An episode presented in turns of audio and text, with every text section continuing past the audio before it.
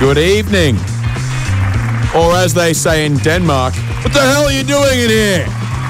Get the hell out of here! Oh, sorry. Where's the hostel? It's not here, mate. This is a private residence. Get the hell out. Oh, I'm just trying to find my hostel, sir. I don't know my way around Copenhagen very well. I've had a couple of beers, and I'm feeling a little bit weird. I don't know how to get home. Just get the hell out of my house. So Novak Djokovic, we all saw the attempted murder of the linesman during the tennis. We all know that Novak Djokovic is Serbian and therefore is in some sort of Eastern European mafia. And so what we've unfortunately witnessed, if you've watched the clip on YouTube or on BBC News, what you have witnessed is a mafia killing. So you're going to have to change your name and move to Perth, which is really unfortunate. Things were going so well. He just found a local girlfriend here in Hurston and got that great new job down at the chemist in Newmarket. But you witnessed a Serbian mafia attempted killing, thanks to Novak Djokovic in the US Open being broadcast around the world. And now you have to change your name. All right, so none of your high school mates can find you anymore, and you have to move to Perth. Worst of all, move to Perth. I actually have thought of a new hobby, and that is you just go round to supermarkets. And yeah, sometimes people say don't even think about it. It's generally said in circumstances where someone is about to do something where they already have thought about it and they're taking a step towards doing it. So, but what if they weren't even doing it? And you just said, don't even think about it. And they said, think about what? And you said, thank you for your cooperation. Do you know what I mean? And you can go to supermarkets, all right? And you can go up to a gym guy in a singlet with tattoos on his forehead that go loyalty, and one in his neck that goes family, and one on the other side of his neck that just says lasagna. And you can say, don't even think about it. And they'll say, think about what? Don't even think about putting that watermelon up your ass. And he'll probably say something along the lines of, I wasn't thinking of doing that at all. And you simply say, thank you for your cooperation. Welcome to the Inala Dressage League. We have a cracking day's action of dressage today. Unfortunately, due to an RSPCA petition signed by every uni student in Newtown, horses are no longer allowed to be ridden on, but the dressage players have found a loophole and are now riding on poor people.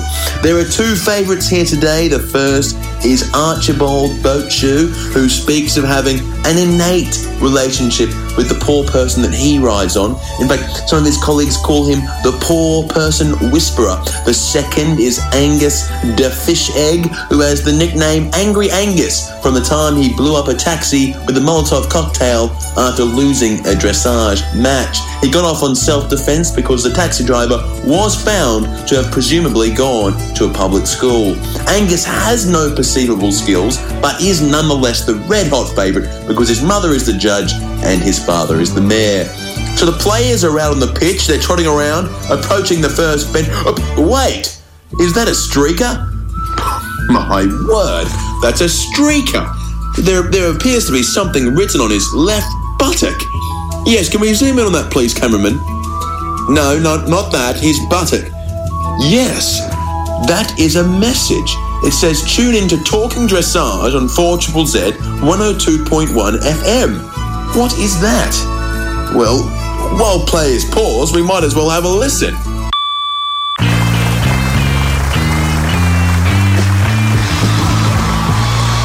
Oh, hello. How are you? Welcome to Talking Dressage on 4ZZZ, where we talk about how good at listening we are. And bug me backwards and call me Brian, sew me a sombrero and call me Sanchez, but a very special celebrity guest has just entered the building. She is going to tell you all about how good a listener she is. It's Louis McAfee. I'm here to talk dressage. Okay? And that's all. She's on an exclusive license from Warner Brothers Music. She has been allowed here off her contract, and she can talk about dressage. Yes. And a lot of sponsors are coming in. I meant to disclose a few of them, but I realise there's more money in not disclosing the sponsors to 4ZZZ and just get people to pay me from Nestlé just to talk about their products. Lovely. Okay, I look forward to that. Like really subtly. Yeah. Just saying the word over and over again. The conversation. Yes, yes. Nestle. And I'm actually getting paid extra to do it off air as well. So I'll be hanging out with my friends. It's on a Friday night at Fridays having some beers and just start talking about muesli bars. Yeah. But you know, I'll probably lose a few friends over it, but there's really good money in it. Mm-hmm. A little bit like getting into mindfulness and doing like Facebook webinars. Uh-huh. Like you will lose friends. Yeah. But you might make some money. I could see you doing that.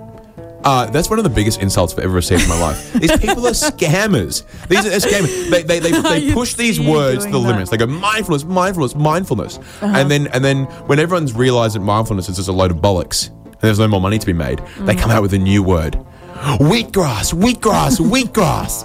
And then everyone wants to buy wheatgrass, and then they realise, wait a minute, wheatgrass is just a gimmick. Wheatgrass sucks. And then these people they do webinars again on like Bitcoin. Mm. Okay. I could see you running a like a high quality scam because you have a very convincing voice. So whatever you would sell, absolutely phony, would be convincing. This is good. I can work with this because I have. So I have. You can say use I can this scam, platform but I haven't got the scam yet. So how about you just transfer me the money and I'll come up with the scam later? What if the scam is the existence of the scam? Done. Lucinda, I've got a great scam. Oh, I'll buy it. I'll buy it. And then 2 weeks later, Harry just following up about the scam. Like, there is no scam. You bought a genuine product. It's great. It's an iPhone. It's coming in the mail. Uh-huh. It's like a double scam. Wow. Yeah. Would like to see that. Yeah. But I'm not going to give you the money. All right. Maybe. You really find out who your true friends are, don't you? When you try and scam them and they don't pay you, you know you're not a true friend. Friends should trust each other. Even when you know your friend is lying and is deceitful and is really desperate for money because they got over 250 parking fines, you should still transfer them $10,000. Yeah. We said it at the same time. We've got so much in common. Yes.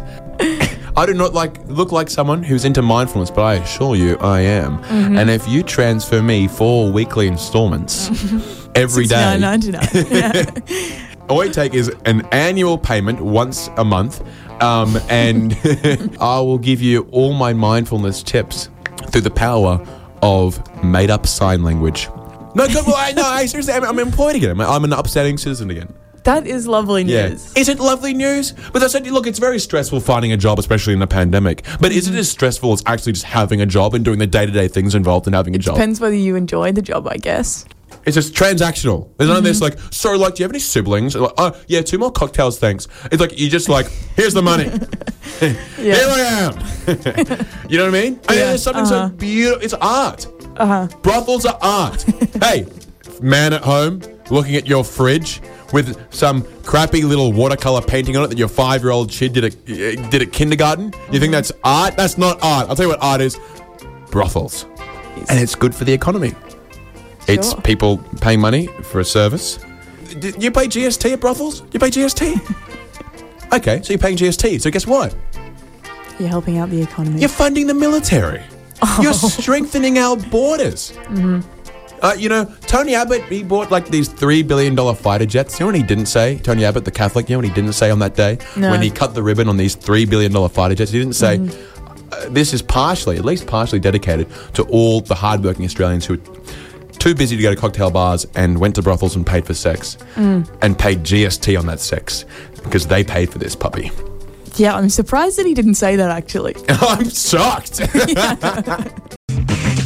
Someone asked me the other day, they said, Harry, how would your friends describe you? And I said, rich, earnest, prudence. They would each describe me as a bit of a dick.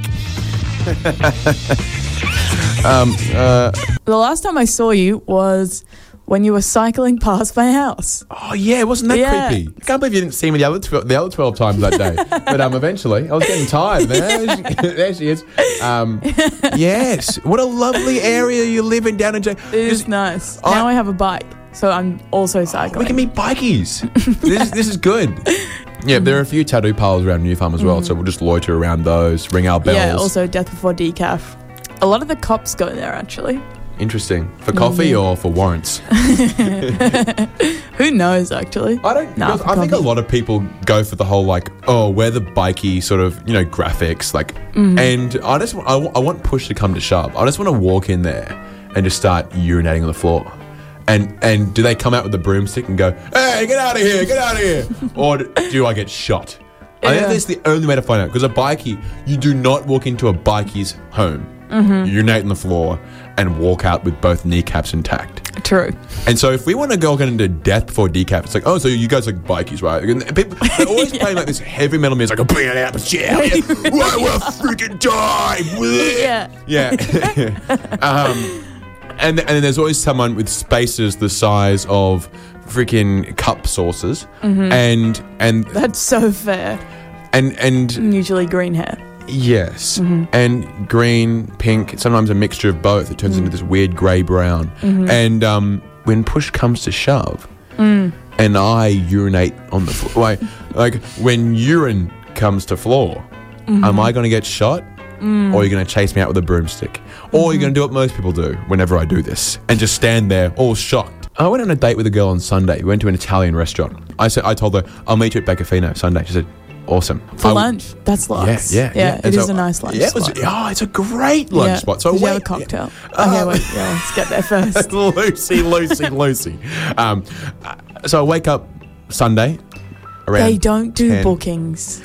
Is that what you're getting at? No, the issue is they do bookings. Okay. They doggy do bookings. And so I wake up 10 a.m. and go, oh, booking. And so I rang up and I said, look, 1 p.m. They said, oh, we got 12, we got 2. And I said, 1 p.m. And they said, oh, we're all booked out at 1. I said, And so I wait there in the corner. Look, this is the plan, all right? And then eventually she arrives. Oh, God. Not that I knew that she arrived. I said, there's a person. And the person was like, Harry! Yeah, I was like, Harry? And like, and my name's blah, blah, blah. And I was like, I just took one look at her and I said, your photos are 5 years old. Oh. I didn't say that, but I paused. That is so interesting. I paused and I looked at her and just long enough that it was like I said it, but my lips didn't move. I just thought it. Like, think about this. How long does it take to say, those photos of yours on the app are 5 years old? That's how long. So that was about like 4 seconds. Think about that. Harry, how are you? My name's Will. Oh. Hi, how are you? Which is okay. I'm sure that made her feel very confident. Well, look, so I said, look, here we are at Beccofino. This place is the best Italian restaurant in Brisbane. And she said, that is awesome. I said, they do the best pizzas. Like, that is awesome. And I said, they do the best pastas. And she said, that is awesome. And I said, you're going to love it. Next time you go, when it's not booked out, come with me over here. We're going across the river. Oh. Yeah. That's nice. We're going to Il Molo in Bulimba. Never been there. It's the only other Italian restaurant nearby I could think of it. It was on the other side of the river. Right. And I said, did you bring your go-kart? She said, I didn't bring my go-kart. Get this. She says, I've never used public transport. What? Yes.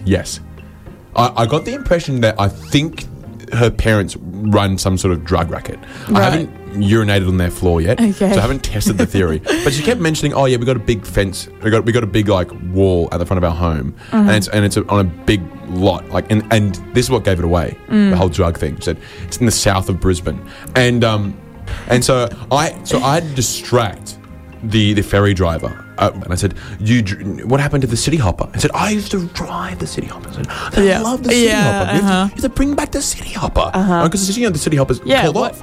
I did not know that. It's a disgrace. Yeah. It is a free, the only free ferry. Well, it's the smallest ferry in the Brisbane City Council fleet. Yeah, but useful. Yeah, useful. Yeah, of course, because I just go back and forth. I said, how many does that seat? He said, oh, about 20. I said, 20? Only 20? That could divide a Greek family. And this lady pipes up and says, oh, where are you going with that? This random lady. I said, oh. Is that a racist joke? I don't know. But everything was going really well up to that point. And then we go to this place. And she says, I want a vegetable lasagna. Oh, we've discussed vegetable lasagnas before. Another red flag. I'm interested. She has like two mouthfuls. This is modern dating. I reckon she'd gone to brunch with another guy. Oh. That's modern dating. Yeah, maybe. Because you've got like 2 days to go on brunches and lunches with guys. Mm-hmm. Are you going to give away a whole day to one guy? Life's too short. There are too many guys. Do you think that, the fact that she didn't finish lasagna is going to affect a future date? I think more importantly what affects the prospects of a future date is her never replying to me again. 2 days later I said, you know what? She was good company. It was a nice afternoon. Yeah, that's good. I'm going to message her again. Good on you. And after 2 days of mulling over, I said, yeah, I'm going to do it. And no I messaged response. Her. No response. She's probably sitting there at home right now going, this guy's photos, they must have been 7 years old. He shows up. Not he's forgotten to make a booking at the place he said he'd book.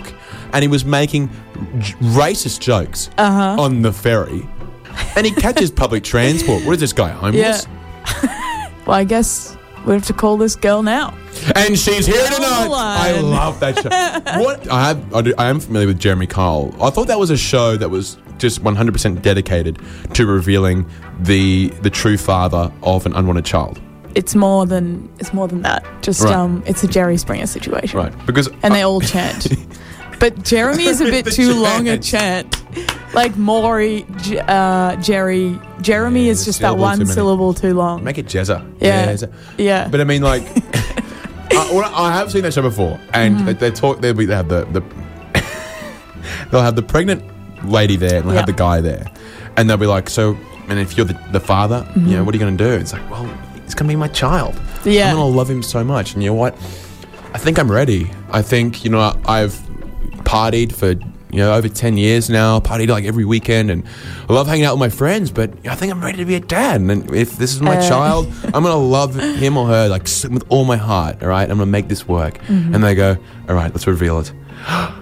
And you're not the dad. And he goes, yes! Yes! Actually, it has a nudie run straight out of the building. A number of those. Oh, Jazz up. Yeah.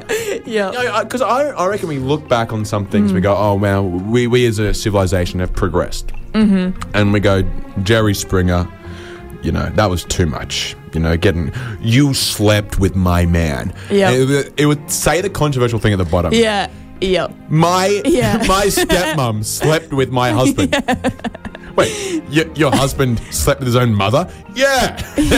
My stepmom slept with my husband. I saw a friend the other day. He's got goals. He sets goals, and he makes vision boards. And this is like his thing. He's a vision board guy. Everyone has their thing. Some people are good at sports. Some people are pickup artists. And he makes vision boards, you know. He's like one of them really wimpy dads that sometimes people have when you go over to someone's house and their dads are fixing a car in the garage, that's their hobby, and you go to another friend's house and their dad's making cubby houses out of wood, of ancient trees that they've chopped down in their backyard. And you go to another dad's place and he's in a pink nightgown watching reality television on pay-per-view. And I think he's a bit like one of those dads. You're going over and he comes in with the Kool-Aid and he says, kids, you want to make stuff? And you go, yeah. All right, let's make vision boards.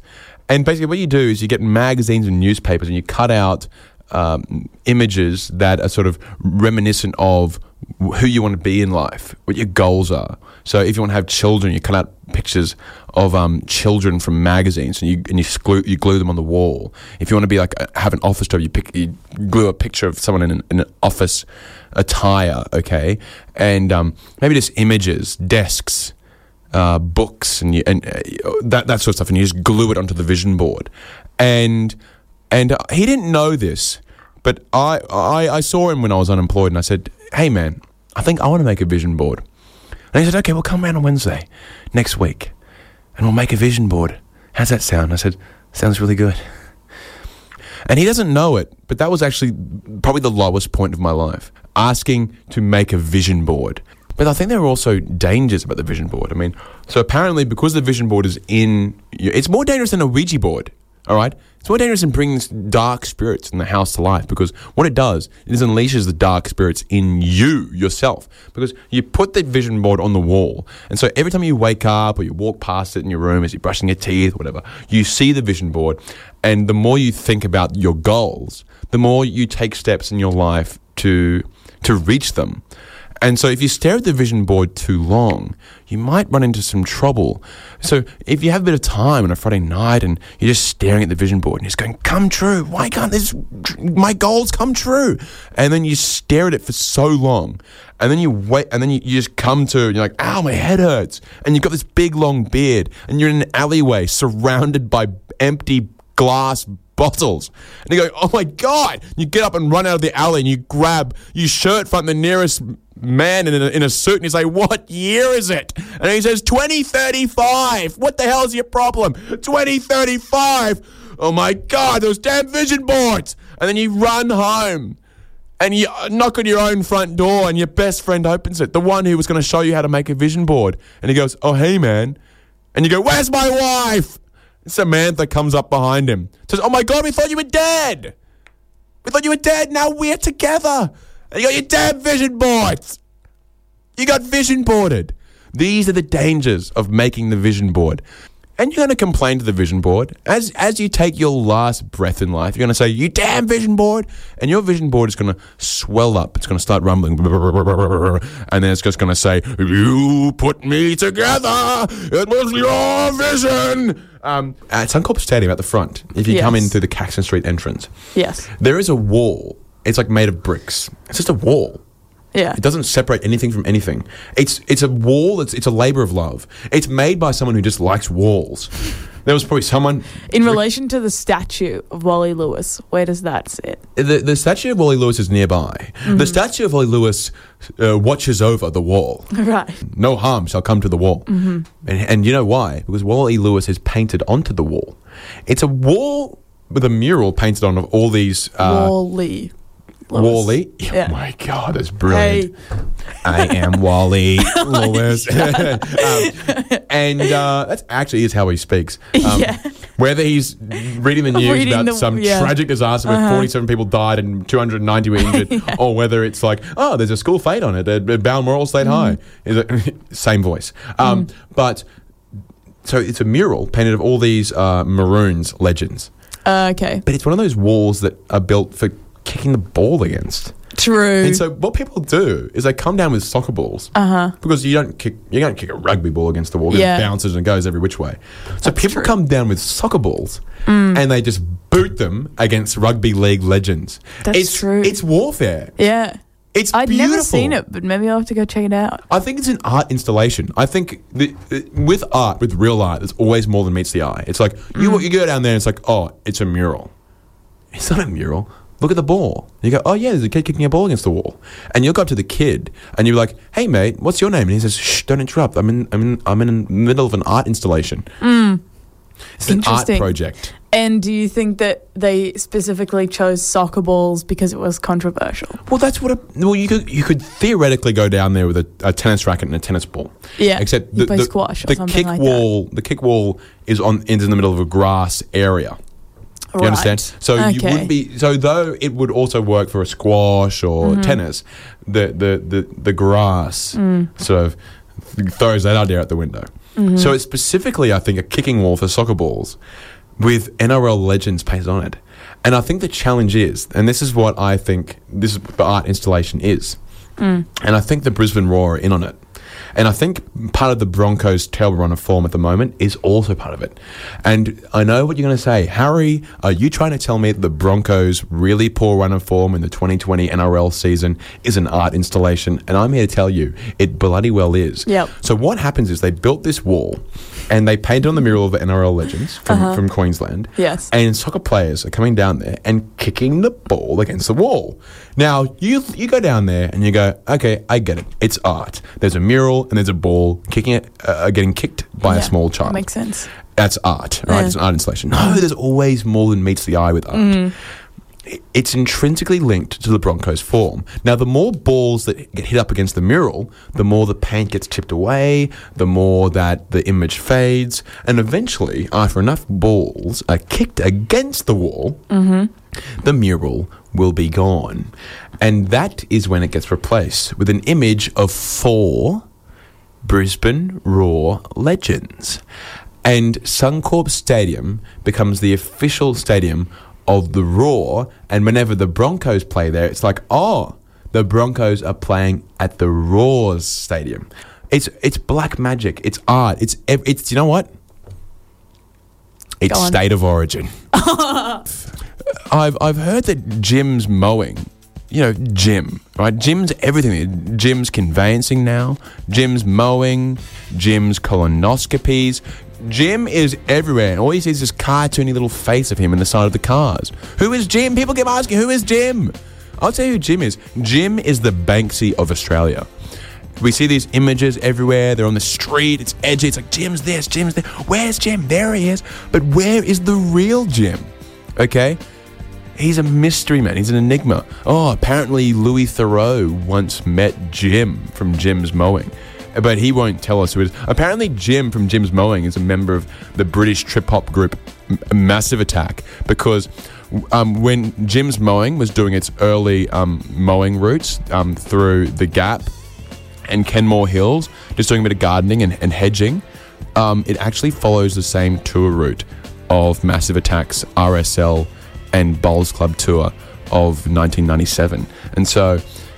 There's a lot of... It's on forums. It's a bit underground at the moment, but there's a lot of private research that does suggest that Jim from Jim's Mowing is a member of Massive Attack, the British trip-hop group. And he's just the Banksy of domestic services, Jim. And he's got his hand in a lot of pies. As they say, if you're a jack of all trades, you're a master of none. But if you're a Jim of all trades, you're a master of frickin' everything. The thing that I so very much miss about being unemployed is the fact that the possibilities are actually endless. You're searching every day. It's like one door closes, right? When you get made redundant, oh, one door closes. But a million imaginary doors feel like they're there to be opened. I was like, oh, I'm going to be a songwriter. I was like, I'm going to write a song. Yeah. Right? And I think songwriting is such an overrated skill because all you need to do, all right, and anyone can write a song. You just need the skill to do it. Do you know what I mean? Like, if I knew how to play guitar, I just write a song on guitar. It'd be easy. In that time. You know, I'll write a song right now. Lovely. So, there it is. But all I need to do is learn how to play that guitar. That was a freaking song. Yeah. I was thinking about writing a song about someone who thinks they're going to change the world. And then they realise that they're just one person. And because there's all these empowering stuff like, change the man in the mirror. Yeah. You know, but it's like, that's actually all you can change. And so it's going to be like this beautiful song. No one ever sings about this stuff. Everyone always writes these songs like, power to the people. You know, like John Lennon. And then there's like that song that's like, free the people now. And that's like John Lennon. And then it's like, it's like, we all shine on you. And that's like, I think that's John Lennon as well. John Lennon, yeah. All I listen to is, So, and like, it's like, oh yeah, be empowered. What about the song that's like, actually, you're just one guy. Actually, when it's at an election time, you're just one vote. Yeah. Isn't that a powerful message? And that's what I want to write a song about. I think that should be your the name of your song. At election time, you're one vote. And I plan on being a cartoonist as well. I thought of a great cartoon. Okay. Like a newspaper cartoonist. Yeah. But then they got rid of all the newspapers. True. Yeah. They're online. Yeah, but are cartoons online? I have no idea. Because when it came to newspapers... The benefit that cartoons had with newspapers, they had free reign. There were no other cartoons in the newspapers other than your cartoons. When you go on the internet, there are memes. True. You know, there are YouTube videos. Mate, we don't need your cartoons. There's plenty of other good stuff on here. There's freaking pornography. Like, we don't need your cartoons, dude. And so I thought of this wonderful cartoon.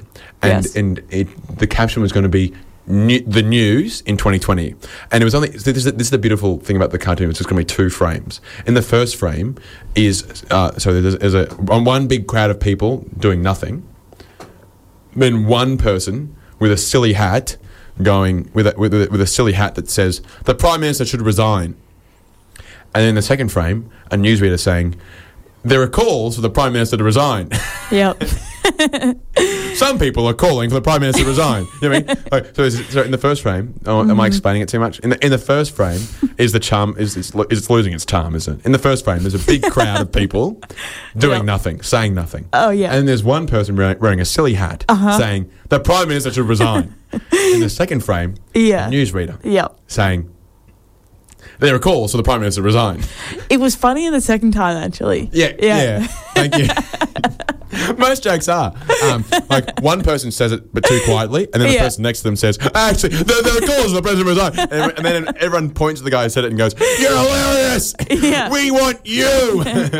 I think the Courier Mail would hire you as a cartoonist. I'm one of the most humble people of all time. Sure. And seriously, you find a more humble guy, and I'll fight him. I did this wonderful impersonation of Darren Lockyer. You know, he had that funny voice. Like, my name's Darren Lockyer.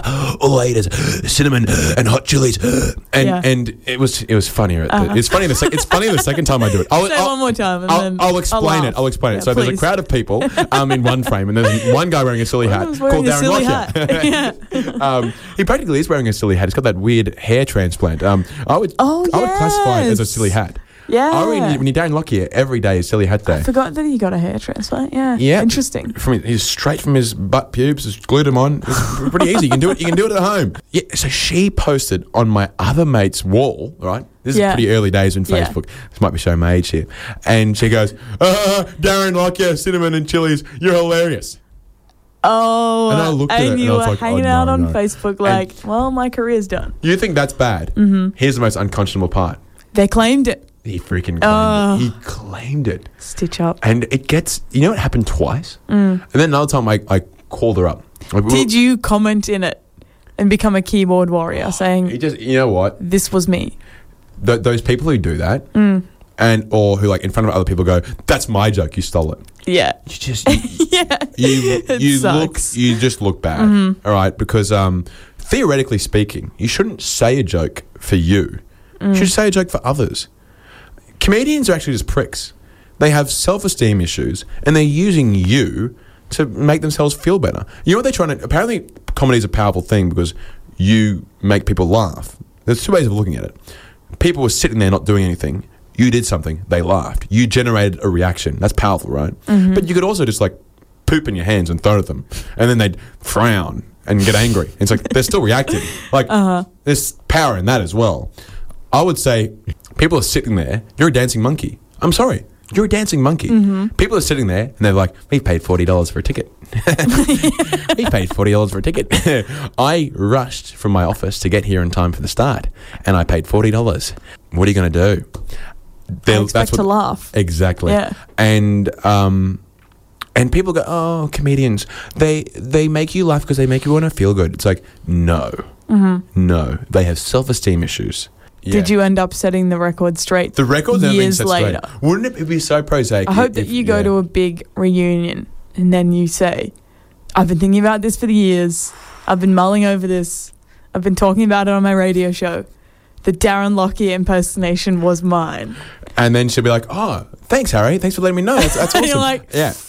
And then 2 weeks later, she's hanging out with her friends and goes, so this Robert from school, he came over and he told me that he has a radio show now. Remember Robert? He's got a radio show and that chili and cinnamon Darren Lockyer joke, that was actually Robert's. Yeah, he came up to me.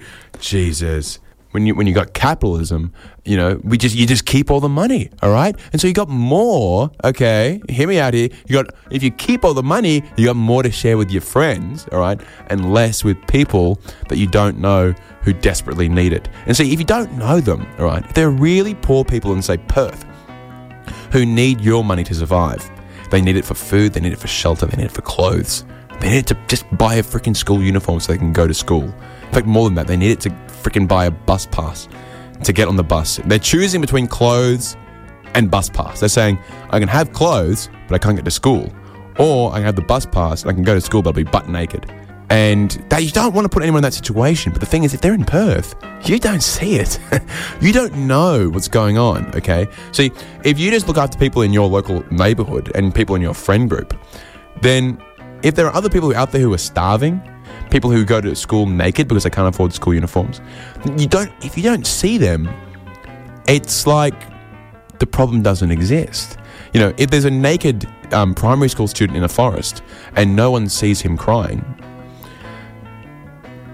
what I'm trying to say is, if you can just not look at poverty, maybe it's not a problem. And so that's my argument for capitalism.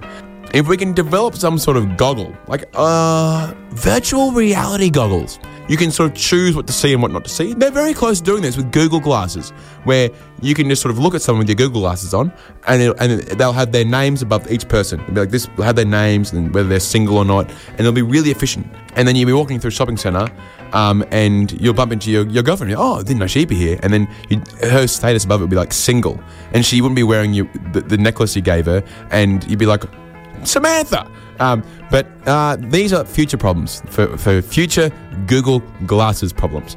But what I'm trying to say is, if you could put on these sort of virtual reality goggles to make you feel good, all right? This is what we want. We want to be happy, guys. All the ads we see on TV and in the billboards, these laughing families, they're going on a camp trip. It's an ad for BCF. It's a family. They're laughing. They're smiling. I'm proud of you, son. I'm proud of you, dad. What the What do you mean you're proud of me? I'm your dad. You can't be proud of me. Shut up, stupid little beep. So they're happy. And that's what life is all about. You've got to be happy. Happy, happy, happy. So if you could put on virtual reality goggles that shunned all the sadness in the world. So you take off the glasses and there's a homeless person.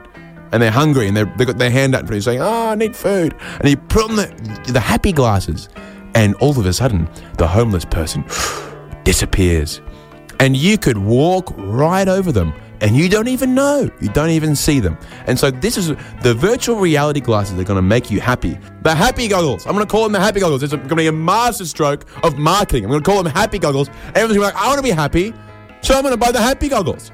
And you are going to be so happy. You're just going to be dancing through the streets, accidentally stepping on homeless people and orphan children from time to time. And you're not even going to hear it, because this is my next invention. Unhappy voices get turned off.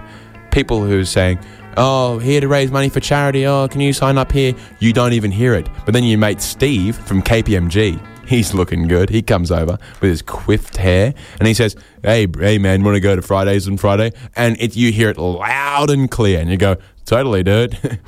You're excited. You got the happy goggles on, you got the happy AirPods on, and capitalism wins, baby.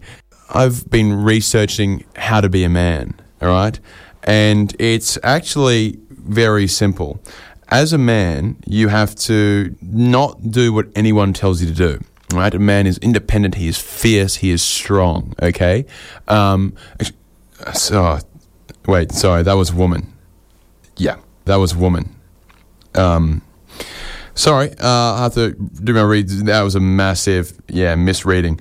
In the Redlands area, where there are a lot of people who want to renovate their homes or develop a property, and they're very restricted by koala mapping. You know, you gotta keep the trees for the koalas. And people say, look, I haven't seen a koala here.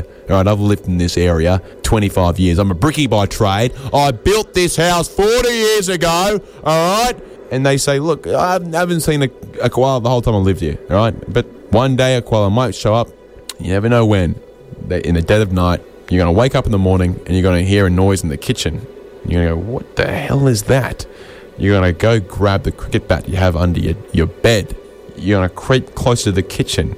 You see the light is on. You hear the scraping noise of a spoon on a bowl, and you spin round and you see a koala sitting at your seat at the breakfast table, eating your Weet-Bix out of your bowl with your lucky spoon. And in a fit of anger, you beat that koala bear to a pulp with the cricket bat. And you're just there in the kitchen. What have I done? And a local council inspector from Redland City Council, who hears the racket, comes into the kitchen and goes, oh my God, here is your notice of non-compliance. If you get 3 of these, you will get a warning notice. If you get 5 warning notices, you'll receive a $25 fine payable within 17 years. And if you don't pay it within 17 years, we'll give you another non-compliance notice. All right? So don't go killing koala bears again. What I'm about to tell you is commercially sensitive information. Like, if you repeat this information, a commercial entity is going to say, "No, don't be such a jerk. You know I'm sensitive about this. I can't believe you did that." And so it's very commercially sensitive, because I had a fantastic small business idea during my lunch break, and I cannot overstate how serious I am about this business idea. And so what I'm actually doing right now is I'm seed funding. I'm trying to. I want you to invest.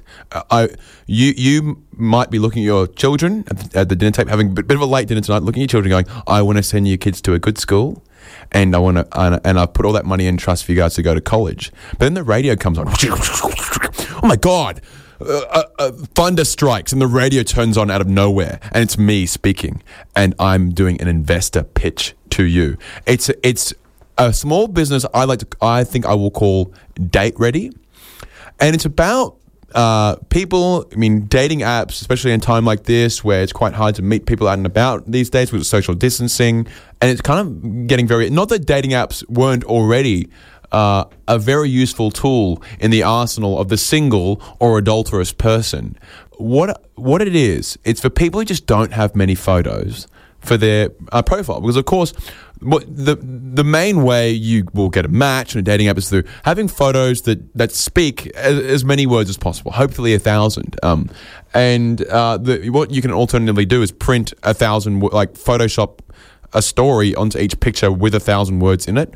Or you could actually have a picture that metaphorically speaks 1,000 words. For example, I've read up on this, and if you have a photo of you doing an outdoorsy activity, or a photo of you doing travel, a photo of you playing sport or a musical instrument, and then a photo with you and friends, it sort of says, wow, this guy has a very balanced life. He's got friends, that's okay. He's relatively normal. He plays sport, okay, that's good. He looks after himself. Oh, and he's traveling, he's adventurous. All of a sudden, they're getting very aroused looking at your photos, and you're going to get a match, right? But a lot of people, even if they do those things, they might not necessarily take photos of them, because you have to sort of wait for a stroke of luck where, okay, you're playing soccer, and then someone takes a photo of you playing soccer and says, by the way, man, I took a photo of you playing soccer, and here it is. And incidentally, you look awesome in it.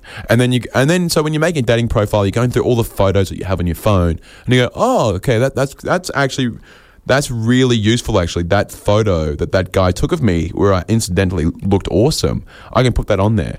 And then you get results. Then people are going, wow, he looks awesome in that photo. I think I want to meet him, okay? And I'm gonna swipe right. I'm going to match with you on the online dating app. All right. So why wait and why hope that you will get these organic photos, these real photos, so you can merely use them for a purpose in a utilitarian sense? Forego the whole thing, stage the photo. And here is the great idea behind my new small business, which I really need investment from you for.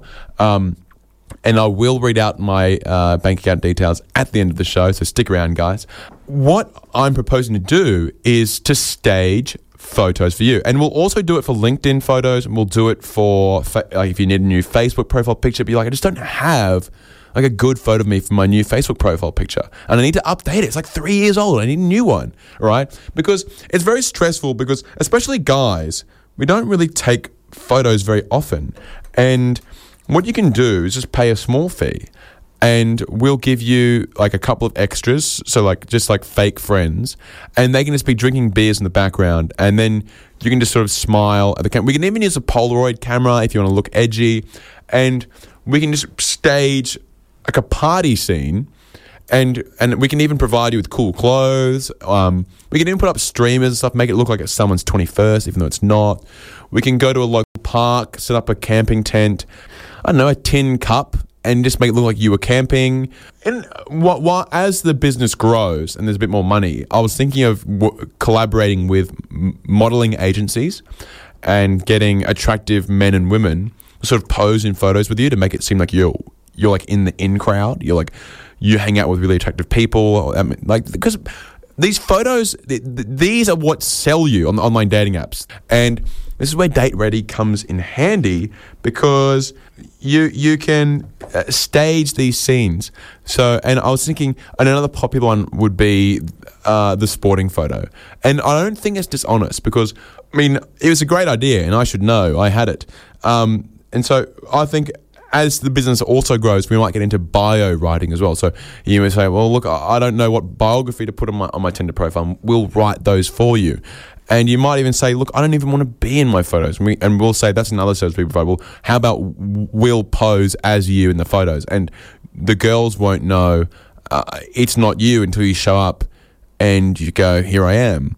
And they go, you're black in the photos. And you go, and you're standing there and you're white, and you go, sorry, I paid a guy to pose as me in the profile. He's really good at writing biographies. But why aren't we as forward in terms of making friends as we are about finding a potential lover?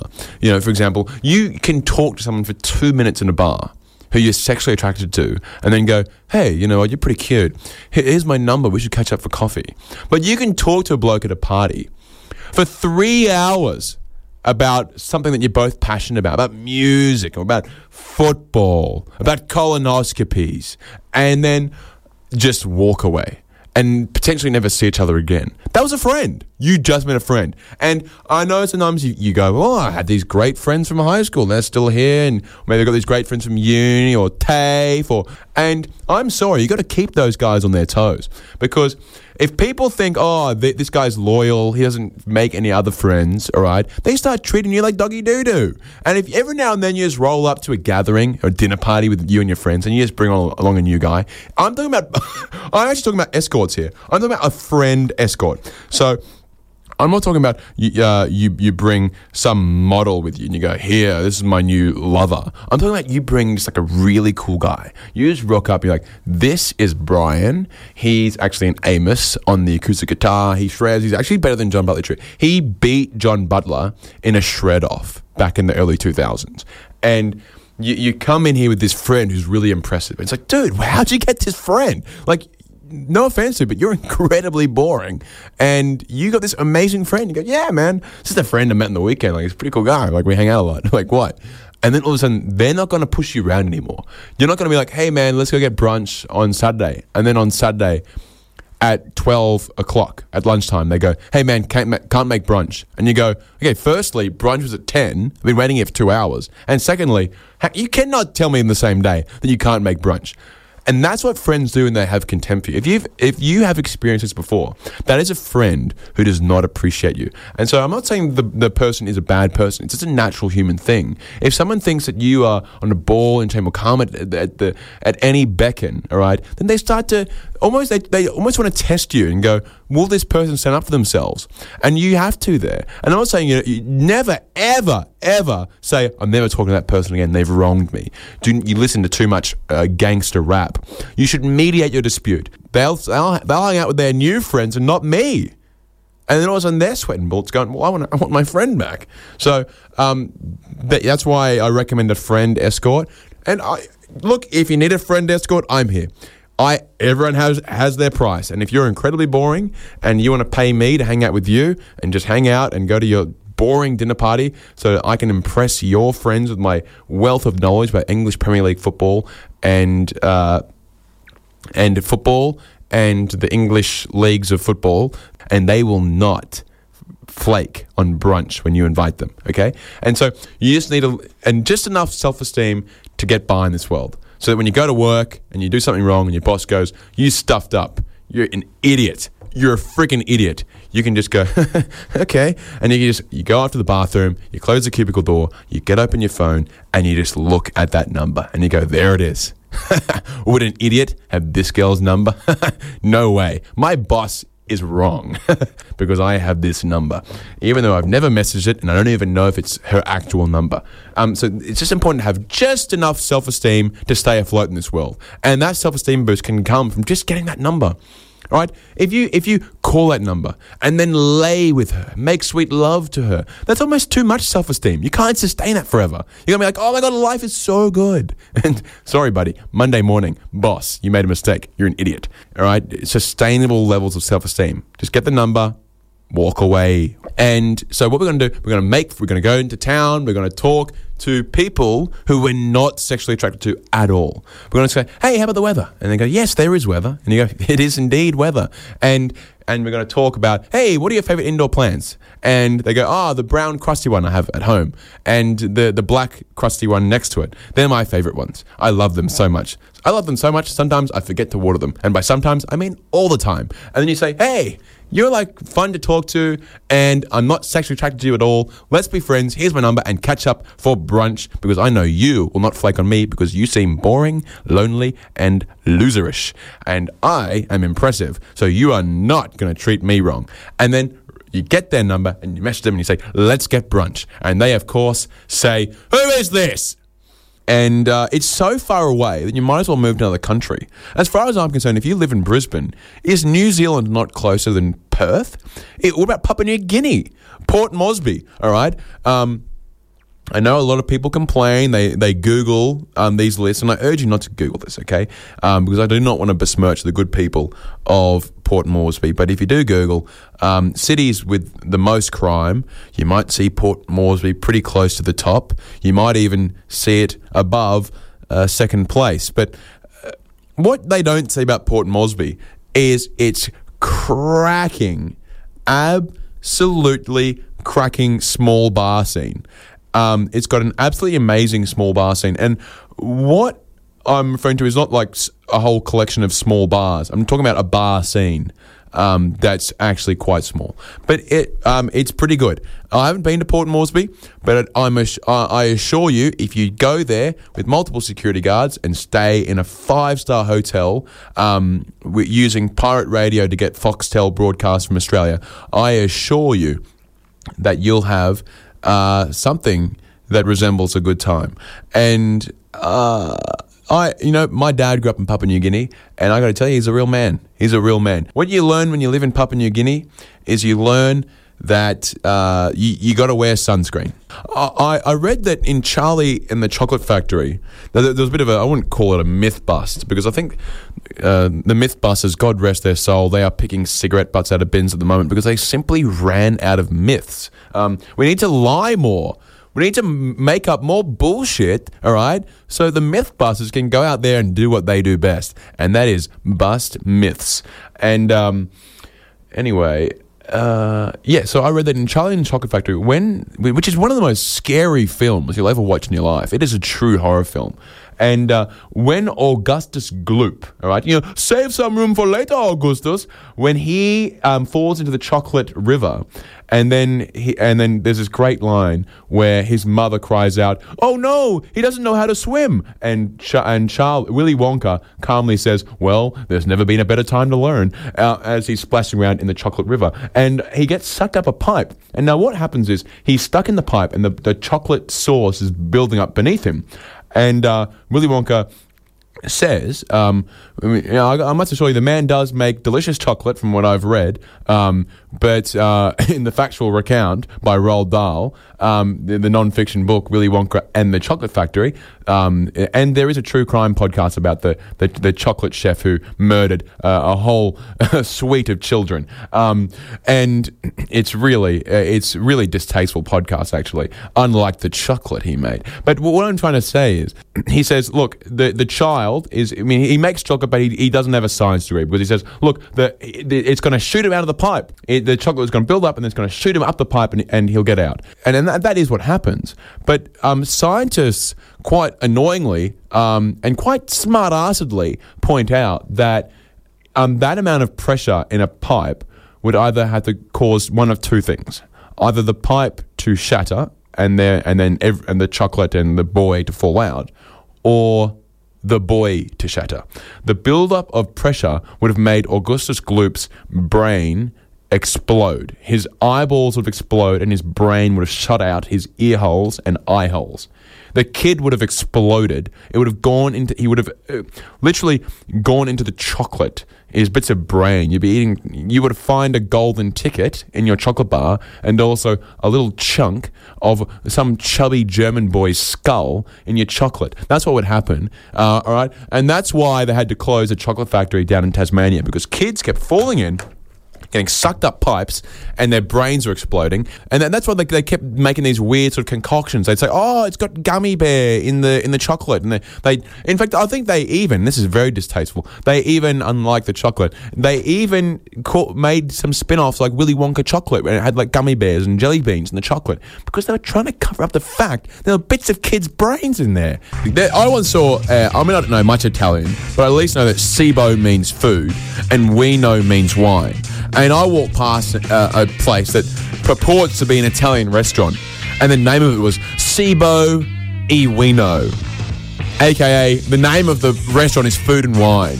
Now, if you were serving Australian food and you named your restaurant Food and Wine, is it so simple it's genius? Or is it I mean, if that's all you can come up with, what kind of food are you going to serve? Are you going to come out with a plate and go bread and water?